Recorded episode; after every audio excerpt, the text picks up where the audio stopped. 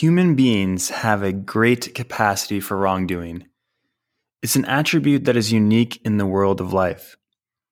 We can and do make things worse voluntarily with full knowledge of what we are doing, as well as accidentally and carelessly, and in a manner that is willfully blind. Given that terrible capacity, that proclivity for malevolent actions, is it any wonder we have a hard time taking care of ourselves or others? Or even that we doubt the value of the entire human enterprise? And we've suspected ourselves, for a good reason, for a very long time. Thousands of years ago, the ancient Mesopotamians believed, for example, that mankind itself was made from the blood of Kingu, the single most terrible monster that the great goddess of chaos could produce, in her most vengeful and destructive moments. After drawing conclusions such as that, how could we not question the value of our being, and even of being itself? Who then could be faced with illness, in himself or another, without doubting the moral utility of prescribing and healing medicament? And no one understands the darkness of the individual better than the individual himself. Who then, when ill, is going to be fully committed to his own care? Perhaps man is something that should never have been. Perhaps the world should even be cleansed of all human presence, so that being and consciousness could return to the innocent brutality of the animal.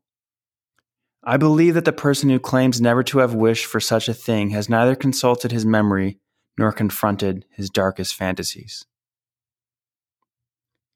That is an excerpt from 12 Rules for Life, Chapter 2.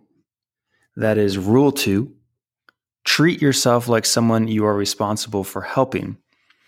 And Dr. Jordan Peterson there is, is elucidating the uh, human, the human, uh, the intrinsic human capability for wrongdoing, for malevolence, um, our uh, our ability not only to be taken by emotion, whether anger, resentment, but also to act on that.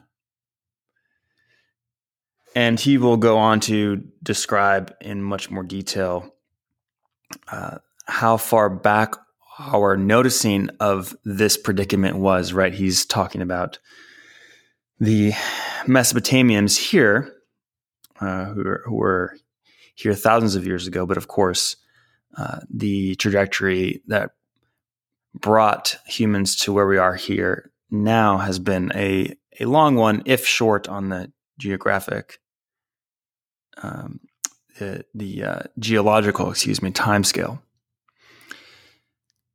that was a particularly moving uh, aspect for me uh, here that I want to share on 5 a.m. reading with you. I wish you well in your own reading. And I think what I take from this is a reminder to notice, uh, notice what I'm capable of, to notice how dangerous I can be, and also to notice how I can uh, resist not having such thoughts or emotions, but to understand how when they do occur, I might become the master of them as well. Because we never know when we're going to have to use our, our, our, our deepest inner capability.